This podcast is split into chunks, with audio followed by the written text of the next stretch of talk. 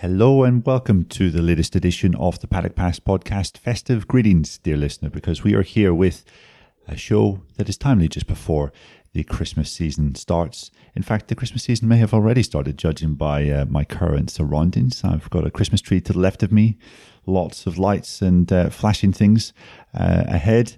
Adam Wheeler, my good friend, good colleague uh, of On Track Off Road, is joining me for this episode, in which we are going to uh, take a look back at uh, the contrasting fortunes of KTM and Aprilia this year's MotoGP season.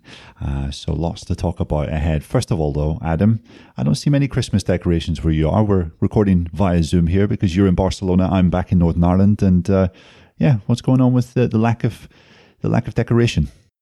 Well, I'm more interested in hearing about your flashing things, to be honest. That sounds a bit more promising over there in Northern Ireland. I've hijacked my son's bedroom, so apologies. Now I'm not next to the Christmas tree, but, you know, uh, I guess this, uh, you know, interaction via digital means is going to be uh, the way a lot of people will be swapping greetings, um, you know, this Christmas. It certainly will be the case for us with some, some cheesy Christmas quizzes going on, uh, you know, with the family this year. But yeah. yeah. at least we can still talk and finish uh, 2020 MotoGP. You know, we've only got what 10, no, less than 10 days left of the year, so it's uh, it's timely we get it wrapped. And what a good story to wrap as well, because uh, the Austrians made a big old move this year. They certainly did, yeah. Just before we get on to the Austrians, uh, there I was thinking that uh, you had uh, developed a, a, liking for Taylor Swift, but it just happens that you're in your uh, your little boy's bedroom. It's not your own one. the poster on the wall behind you.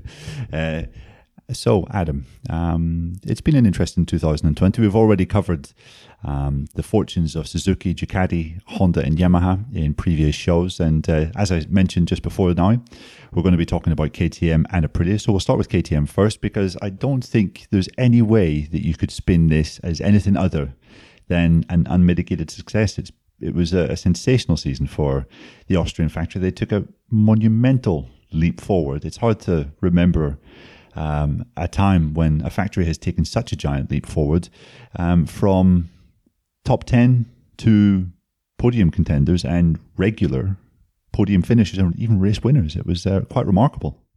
Would you say it was probably one of the biggest surprises of the season? I mean, I think, uh, uh you know, the pace, especially of someone like Brad Binder, I mean, in the first uh, preseason test uh, at Valencia, I mean, he was 2.5 seconds away from the fastest times. I mean, it looked like he was completely overawed by the by by the, the task ahead of him. Yet by the time we got to Jerez and the season finally started, um, he was looking like one of the the sharper riders in the category. I mean, even though he had run off the track and was gaining pace, I mean, he was setting lap times that were equivalent to sort of the top five uh, in the race that day. Um, it was hard to tell from from those those first you know movements, and you'd expect somebody like Pol Espargaro to be quick at Jerez anyway for the amount of laps that he's done there through the ages and through the classes. Um, but yeah, I mean, from from the offset, it was uh, it was clear that the you know had made a movement forward. Yeah, yeah. I mean, just uh, just a few numbers here to show you the comparison with uh, 2019. I mean, the best rider in 2019 finished 11th in the championship with just 100 points to his name. That was Pol Espargaro. This year, Pol was fifth overall. Uh, I think the Constructors' Championship says a, a, whole lot. I mean, they were fifth last year with 111 points. This year they were fourth, okay, just one place higher, but with 89 points more. And that's in six races left which is quite remarkable. Yeah, zero, po- zero podiums last year, eight podiums this year. Um, and the gap to the top manufacturer in 2019 was 315. This year it was just 21. Yeah, and it was just four points as well from the manufacturers' standings as well. I mean, uh, from second place. I mean, there was nothing in it. Yeah, exactly. So, uh, so quite remarkable. So, Adam, I mean, you uh, have obviously uh, you're a keen uh, motocross uh, follower um, and journalist as well. So you know KTM since way back when. You know how they do business and how they think. Um, I mean, what what was it that allowed this massive progression this year? What what led to this this stunning season for them? I think that's the big question. You know, that's that's the the, the kind of uh, the issue that everybody wanted to to bury into when it came to to the manufacturer because you know it it was such a, a big step. And if you compare somebody like Aprilia um, or even Suzuki, where you know you could say that progress was was more staggered. Um, you know, from, from what I know of the factory, it's it's just been the ability to react amazingly quickly. Um, and from what we've seen in the last few years, that's manifested itself in usually set up. I mean, whether it's been the the purchase of Husqvarna and then launching a myriad of, of racing uh, teams and campaigns in various series, uh, you know, especially in off road. Uh, and again, we saw this year, you know, they've entered Moto three again. Um, you know, it, it, the, the the way that the company is structured is it moves particularly quickly and and they hire very specialist specialized and and uh, informed engineers and staff. They get everything in the right place and then they just go for it. It seems like the company is permanently in fifth or sixth gear. And i think that uh, implemented itself a little bit into um, some of the backroom uh, knowledge and uh, development ideas. As an example, I don't want to witter on too much, but I, I, did an interview recently with Wolfgang Felber, who was one of the instrumental characters behind their Renaissance in Moto 3 in 2012. You know, as people probably well know, KTM came back into Grand Prix racing after some success with two strokes and 125 and 250s. In 2012, their first attempt at Moto 3, they won the championship with Sandro Cortese. Um, Wolfgang Felber was involved at that time. Uh, left for a few years to focus more on WP and suspension technology, then came back to the RC16 and the MotoGP project three years ago. Uh, it kind of coincided with Dani Pedrosa retiring and joining the test team with Mika Kallio.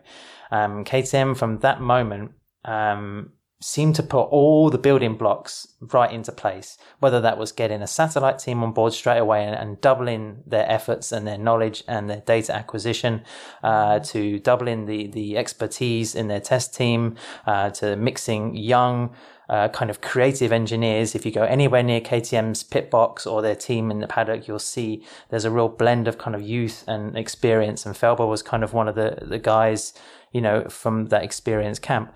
So you put all this stuff together and they just were able to move much more quickly. Um, if you talk about more uh, ge- uh, specific things, then you know the factory are already using a lot of 3D printing technology, um, and to be able, they, they've really invested in that and implemented it inside uh, the MotoGP project to to advance their their frame development, uh, as an example.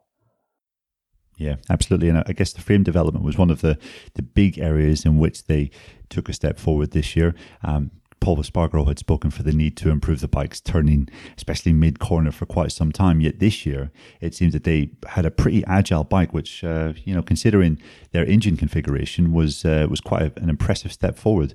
I mean, um, obviously, chassis, um, chassis development has uh, has been a contributor to that. Also, you have to imagine Dani Pedrosa's input as well. Yeah, I mean, uh, Felber said that you know the the KTM, the RC16, went from being a bike that was designed principally for Pol uh, in 2018, 2019 to being designed and modeled for Dani Pedrosa, uh, because Pedrosa, what he did. Um, you know, I asked him. I said, you know, did he did you essentially copy an HRC kind of architecture on the chassis? And he said, no, not at all. But what we did do is we had Pedrosa's mindset in thinking of a championship of 18, 19 different tracks, uh, different conditions, different temperatures, um, instead of basing it around a racer's input, which essentially works from week to week to week, because Espargaro and people like his crew chief, Paul Trevathan and Brad Binder, the Tech 3 guys are only thinking about the next race. Whereas Pedrosa's remit was to think about a bike that could tackle the whole span of the championship. And he said that was where he was different to Mika Kallio and where he really kind of earned his money. Um, you know, another example was, you know, Dani has a very small stature, as we know, but uh, he said that that wasn't such an important factor in the development of the bike. It was more his mindset.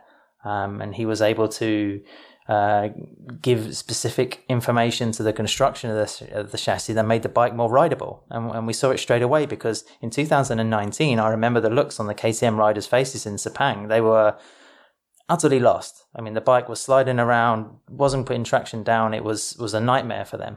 Um, but then this year, it just seemed like it worked at a lot more places. I mean, by the end of the season, we knew that, that Pol would be pushing for not just, you know, in, uh, direct Q2, but also for the first rows of the grid. Yeah, absolutely. We had a, an opportunity to speak to Pit Beirer after Brad Binder's uh, stunning uh, victory for KTM, their first in MotoGP back in August, that was. And I remember one of the, the things that Pit mentioned was the strategy changed ever so slightly in that they thought, you know what, let's sacrifice 2019 somewhat. And in that year, Dani is just going to work on the 2020 bike. And we're basically going to have to think, right, we've, we can only get so far with this 19 machine. But if Dani spends basically a full season developing the 2020 machine, then we should really hit the uh, hit the ground running, and and so it proved. And I mean that was uh, quite an inspired strategy and, and quite a um, you know it's looking at the the bigger picture. It's not just looking for like immediate gains and immediate results. They were thinking, well, you know, I guess we could go from ninth, eighth, tenth, like we were doing at the start of 19, to maybe sixth or fifth. But with this strategy, they've managed to take that bigger step to, you know, third, fourth, quite regularly. Um, and uh, I think that was quite quite an impressive and important uh, important decision as well. I think one of the highlights Pit Beirer said of the year was not just the results and the elation and, and the swing of fortunes, but it was the fact that, you know, a rider, a rookie like Brad Binder came up to them after winning in Brno. I mean, it was only round three or four, I think, and uh, said that he had the best bike on the grid. Um, you know, I mean, for, for a guy who, you know, has barely had, I don't know, two hours of racing in the category to make that kind of comment, I think really gave the whole crew a huge boost. Um, and you know the fact that Miguel Oliveira ended the season so strong, uh, you know, and also succeeded, of course, in the Red Bull ring. Um, you know, it, has been an absolutely stellar season, and there's no reason why, you know, that bike can't get any better. I mean, still for me, Neil, one of the best um, storylines is, I think it was 2016 when um, KTM launched the project at the Red Bull Ring. We were in the press room that day, and uh, Stefan Pierer, who's not short on confidence, was saying, you know, he kind of expected Company CEO.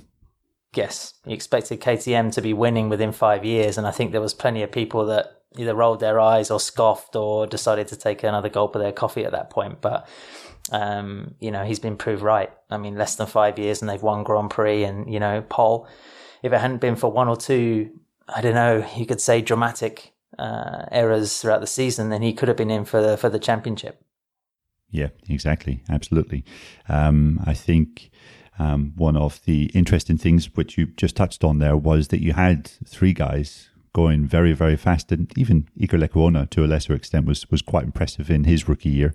Um, but uh, I think Dovizioso said back at the Red Bull Ring, you've got Pol Espargaro, who is super aggressive, aggressive as all hell, really throttles the bike and squeezes the last little ounce of uh, potential out of it. Then you've got Miguel Oliveira, who's a little bit smoother. And then you've got Brad Binder, who's riding like he rides in Moto 2. So you have these three styles that are all working quite well with the RC16 this year. And that, I guess, is a, also a testament to some of their engineering. It's a, it's a very accessible bike now. Yeah, and I'm curious to see what um, Danilo Petrucci will bring to it next year. I mean, uh, you know, he must have been one of the guys at the end of the season, you know, getting off a, a, troublesome factory Ducati and, and being able to climb onto a bike that's already proved to, well, has won the final round of 2020. Um, you know, he, he's, he must be over the moon. I mean, signing that contract even before the season has started and, and effectively being dumped from Ducati. Now he's, he's on a winning motorcycle. Exactly. Yep. Yep. As he said at the final race, he has to thank Gigi Dall'Igna for for sacking him back in uh, whenever it was uh, March or April. Uh, that's turned out to be uh, a bit of a blessing in disguise. Um, I'm going to just to finish off on on KTM, Adam. Um, I mean, we had three KTM riders. Uh, scaling the podium this year. We had two different winners from KTM. Um, but which, in your opinion, which rider was the most impressive this year from Brad Binder, Miguel Oliveira, Pol Espargaro? It has to be Binder.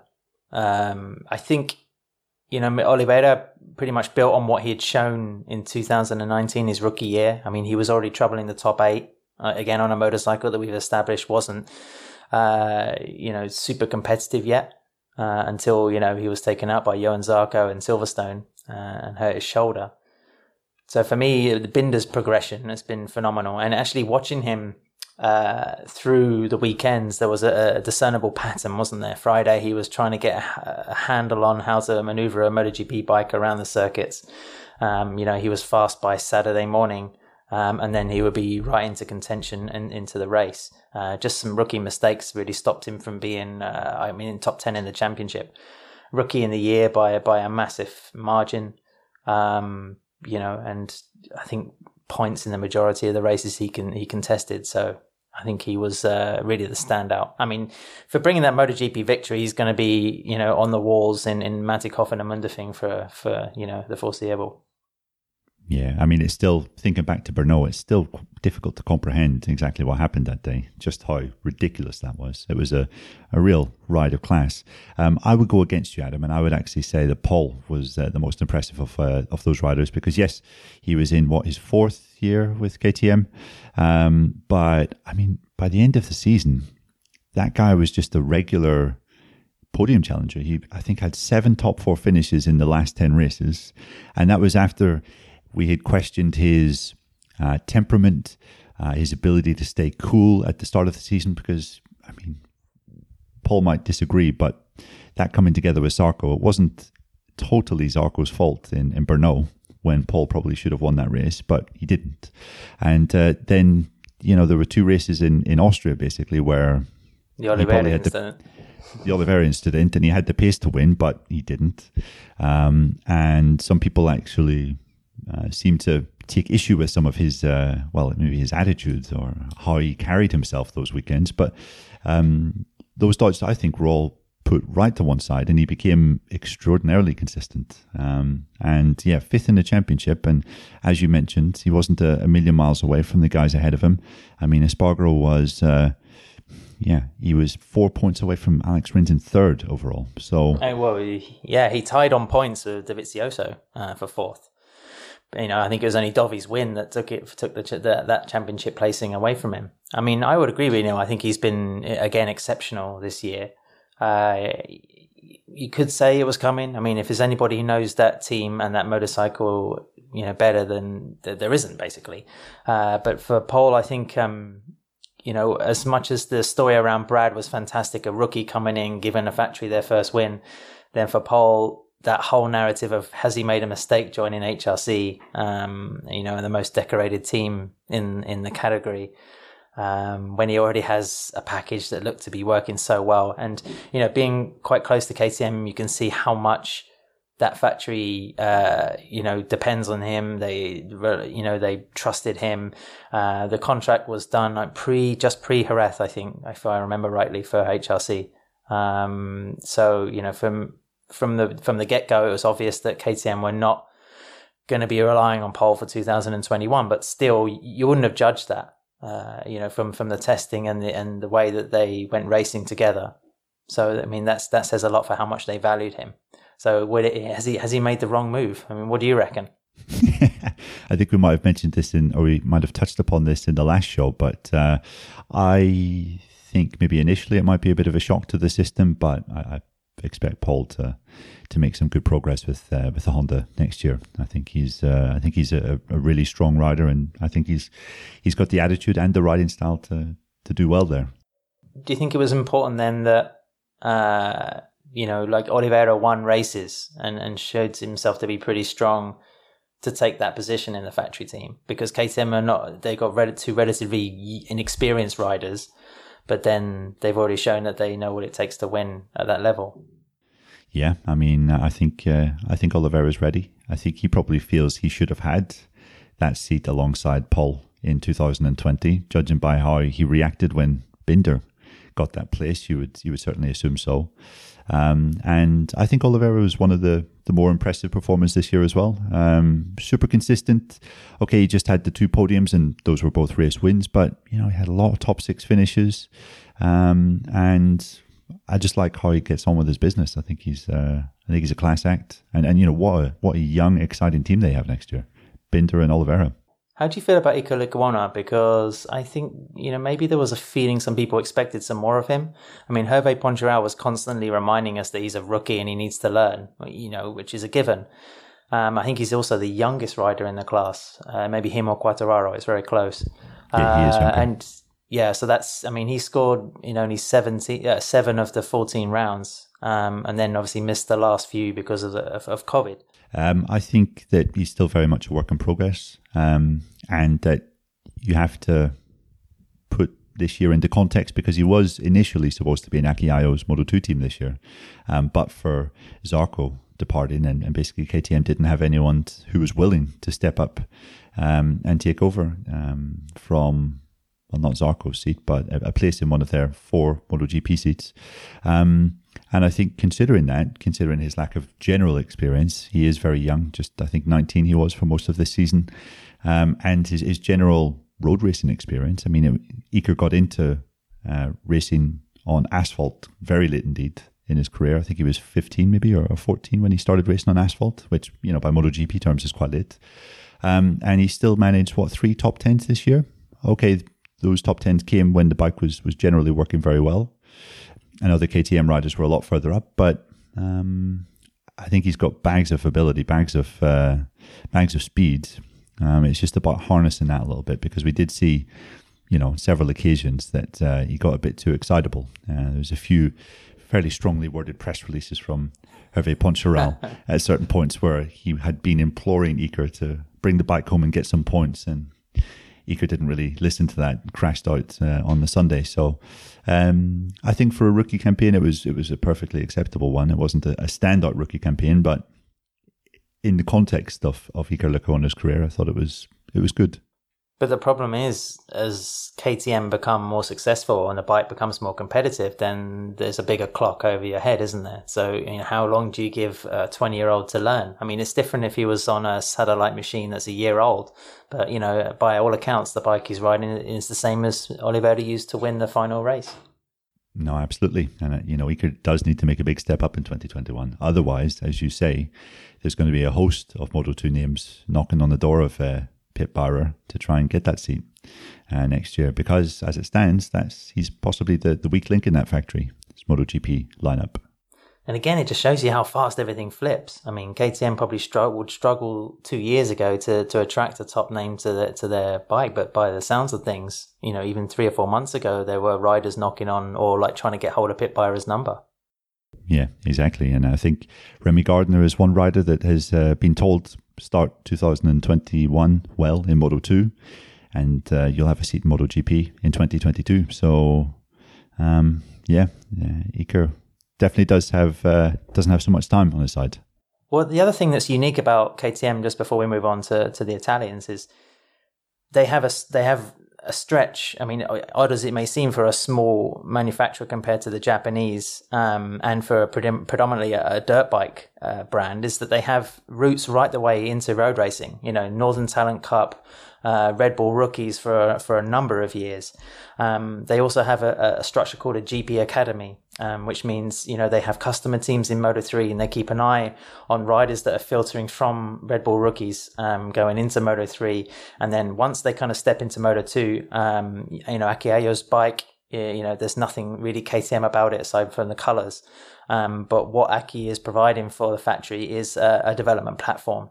Um, you know, Jorge Martin was an investment. Um, you know, Jorge Martin was offered a contract to go to, you know, KTM in MotoGP, but elected to move. Um, you know, I think that they were actually a little bit disappointed about that. Uh, but now, you know, like they say, they've clearly invested in Remy, um, and that, that, Gardner's not only moving to a very competent Moto 2 team, um, you know, and a group of technicians, but also that is pretty much a channel into the Premier class.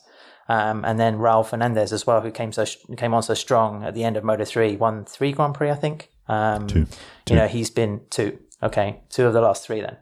Uh, so he's now been also you know, placed next to Remy, and I think those two guys, KTM will be looking to monitor and see if they can they can filter into the to the four GP bikes that they have. So that's another reason why Lecuona, I think for me, really has to show something in 2021 because KTM have got these guys coming through.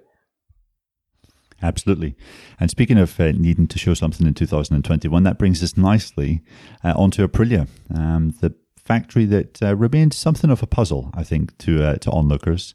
Um, this year was a little different in the fact that uh, we had the Sepang test back in February, back in that other strange life that we led, where we could travel freely and uh, uh, basically commune with other people without uh, face wear or without worries or about restrictions or contamination. Um, but I mean, Espargaro was sensational at test. I think he was uh, in the top three on some of the days. He was speaking as though he felt he had the potential to ride to podium finishes in 2020. Uh, but it's never quite that straightforward with Aprilia, as we've seen through their, their kind of tumultuous time in MotoGP. And I mean, it was considering that early promise, you have to maybe consider 2020 as a disappointment. I mean, Espargaro 17th overall, 42 points to his name. It's not quite what we expected early doors, or is it, Adam? I mean, it seemed from 2019 where the bike had clear reliability issues. It seemed more there was things going on around the bike that seemed to, you know, have such an impact on Aprilia in 2020. I mean, as we were saying earlier, the, the bike was by no means slow. I mean, it was one of the, the faster machines after the Ducatis through the speed traps at Red Bull Ring in the summer. Um, for me, Neil, it's, uh, you know, I mean, we're talking about a constructor here who finished sixth and last in the table this year, 51 points. Um, the team ahead, the, the brand ahead of them was Honda 144. You know, so it was, you know, they really are kind of the minnows of, of, of the MotoGP class. Uh, just two machines, um, racing this year with essentially one, you know, fully fledged racer, Bradley Smith, you know, having to deputize for Andrea Iannone. Maybe we can get onto him in a minute. I know you're a big fan. Um, and, you know, it's, yeah, I think you're just asking a lot. And if you look at as much as I think Aleix Espargaro brings a lot of um, rationality and experience into development with the team, and he's obviously a, it seems like a team player very much. You know, how far are you going to develop a motorcycle when your lead rider is somebody who hasn't won a Grand Prix, hasn't appeared on the podium, hasn't won a championship? Um, if you look at all the other brands, either leading the line or behind the scenes in their test teams, they have riders with that acumen, you know, that high level performance CV um, to, to to bring to the development. So it's you know they're missing the bikes, they're missing the data, and I think they're missing a little bit of that um, that premium kind of input. Mm, quite possible. I mean, missing that premium input, I think Espargaro maybe showed with Suzuki and Aprilia back in 2017 when he joined them that you know he could um, take a a bit of a minnow and turn it into a, a bike that's capable of top six results. Um, however, I do agree. I, you know, it's a guy that has what two podiums in his entire Grand Prix career. It's not exactly a, a serial winner, or was never a serial winner um, at any time as a World Championship level rider. Um, so that could be something. But then you have to say um, that the case with Andrea Iannone this year was a, a big, big factor in Aprilia lagging behind because, as you mentioned, Bradley Smith had to deputise. Uh, Bradley Smith is a test rider, and when he was deputising, he was carrying out testing duties in a lot of Grand Prix weekends. So it was very rare that he actually had the chance to just try to go out to basically work on race setup and set up his bike for Sunday. He was still testing parts in pretty much all of that time. So he was hamstrung to an extent as well. Um, and uh, I guess this leads to the question I mean, we know what happened uh, to Iannone's um, basically Iannone's appeal uh, resulted in him getting a four-year ban, which is catastrophic for for um, for his career and basically catastrophic for Aprilia as well. But were were they was that trust um, and backing of their rider was that perhaps a little misplaced? Obviously, context and hindsight is a wonderful thing, but yeah, I mean, he, they obviously believed in him, and from a PR point of view as well you know, uh, what do you do? You're stuck between two places. Do you dump the rider or you try and support him? And then, you know, his, his hearing could have gone the other way and he would jump straight back on the bike. But, you know, I think at some, some point of, you know, um, Aprilia, Aprilia's kind of senior management must have realized that they, uh, they had to write off parts of 2020 and just hope that Aleix could make the bike more competitive. I mean, it's um, when when Aprilia were backing him, to to the extent there were, you really assumed that Iannone had kind of a lot more to his defence than he did. And there was a report released by the, I think it was by the uh, the Court of Arbitration of Sports, which was basically a, summary of the uh, of the appeal that took place in back in October, I think it was. And I mean, there were some glaring holes in Iannone's uh, arguments, and it just it seems strange that for so much money and so much time to be invested in it that he could go, in some respects, you have to say he's still quite underprepared for some of the questions that he faced regarding, you know, the, the intake of the apparently contaminated meat. Um, so that was that was obviously a big thing which um, which affected Aprilia. And then Yeah, but Neil, let, let's be honest. I mean, unless you're having a local takeaway Chinese where you don't really know if you're eating chicken or beef, then, you know, you're going to have to prepare for a hearing, you know, surrounding a multi-million euro contract and racing effort in a better way. Uh, it's, it was a little bit scandalous. I think that the information they provided was, was not satisfactory to, to meet the, you know, the, the court of arbitration's, um, uh, inquiry uh, in any way, it left Aprilia in a big hole. I mean, it was kind of interesting to realize or to hear some of the speculation about who would be riding for them in 2021, you know, once the Iannone chapter are closed. But I still think, uh, you know, they're going to be chasing, they're going to be chasing everybody else next year.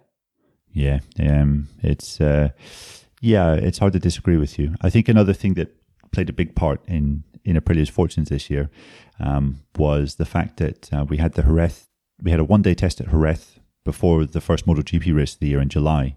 And I think Espargaro, they had like numerous engine failures, and basically they just said, you know what, like um, we're going to have to turn the power down with this engine, um, just for reliability purposes. And to be fair, the, the reliability wasn't too bad after that, um, but there was that loss of acceleration, which I think Espargaro said was uh, was a massive uh, handicap throughout the year.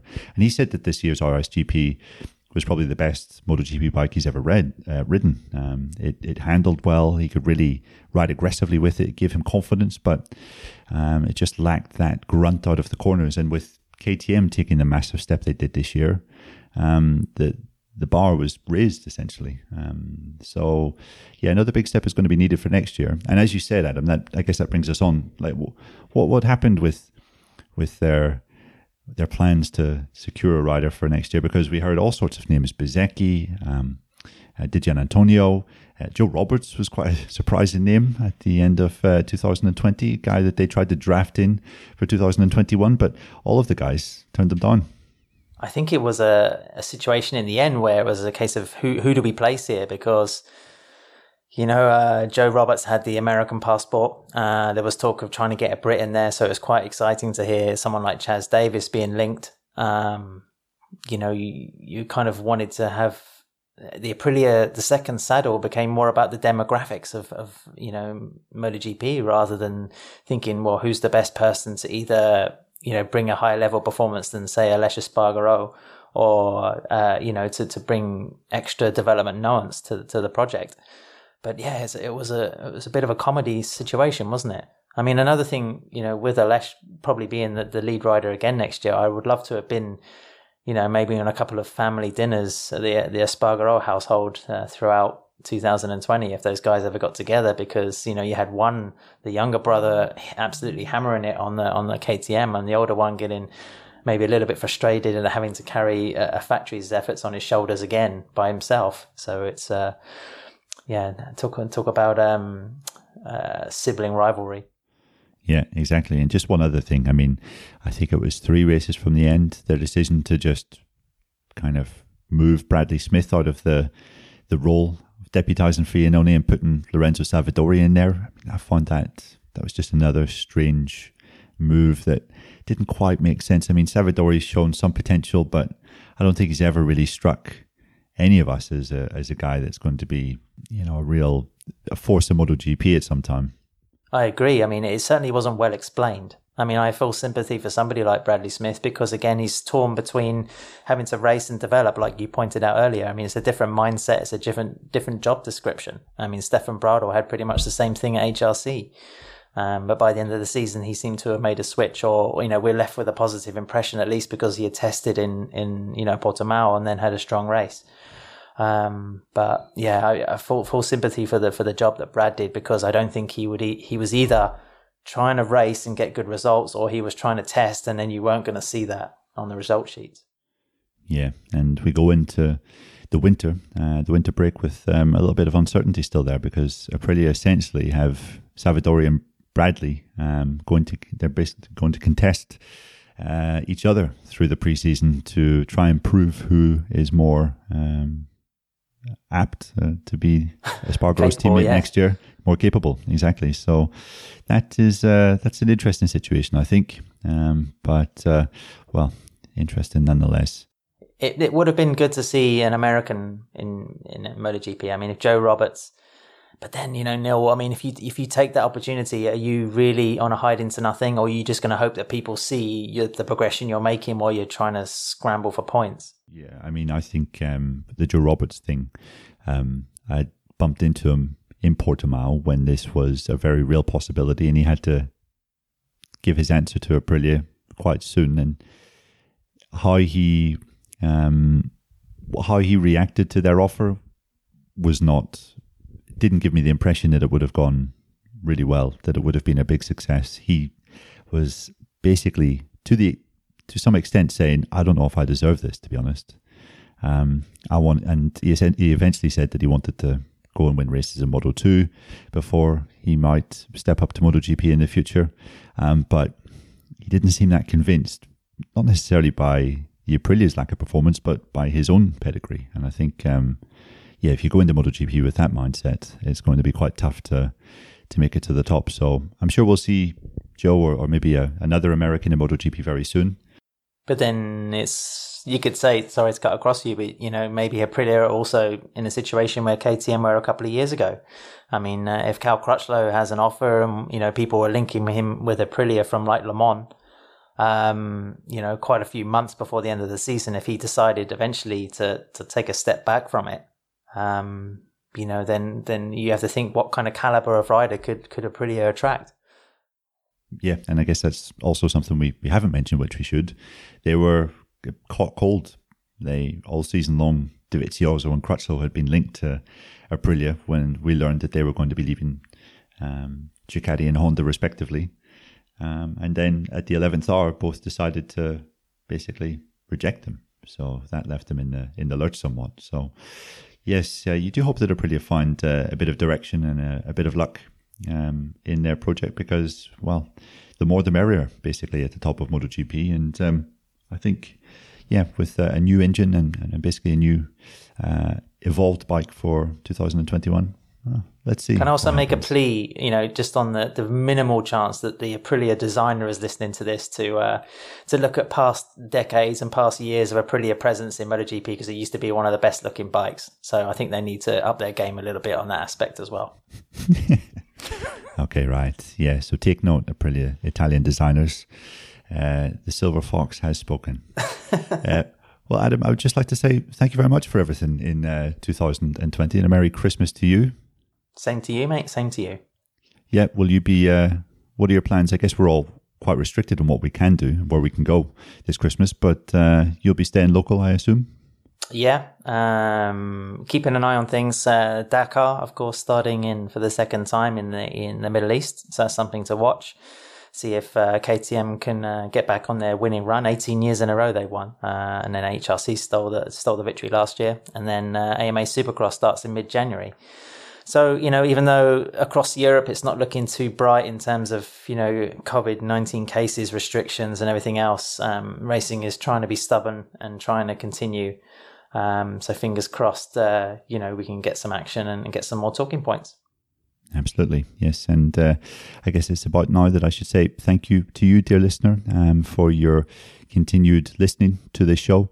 Um, happy Christmas to you as well. Um, and I'd like to say also that uh, you should keep your eyes peeled because there's going to be a really special episode of the Paddock Pass podcast coming to you in the next week or so, uh, in which we have a, an exclusive interview with the world champion himself, with Joan Mir. Um, so we're going to be doing a bit of a, a, special show based around that interview with some insights from people close to him and uh, some analysis from, uh, well, the usual people that you hear on this show as well. Uh, it's round about now that I should also say that uh, we have a host of social media channels in which you should follow. Uh, Twitter being one of those at Paddock Pass Pod, at Facebook as well. It's facebook.com forward slash Paddock Pass Podcast. And uh, we, of course, have a Patreon page now as well. And it's uh, over on Patreon where you can find all sorts of different goodies, uh, exclusive content um, for as little as $3 a month. And we'd just like to thank you again for your continued support of the show. And uh, as Adam mentioned, we intend to come back bigger and even stronger in 2021 with uh, p- potentially more shows, um, more commentators, and uh, well, I'm sure there'll be plenty to talk about in that time as well. But until then, I wish you a Merry Christmas and uh, we'll speak to you soon.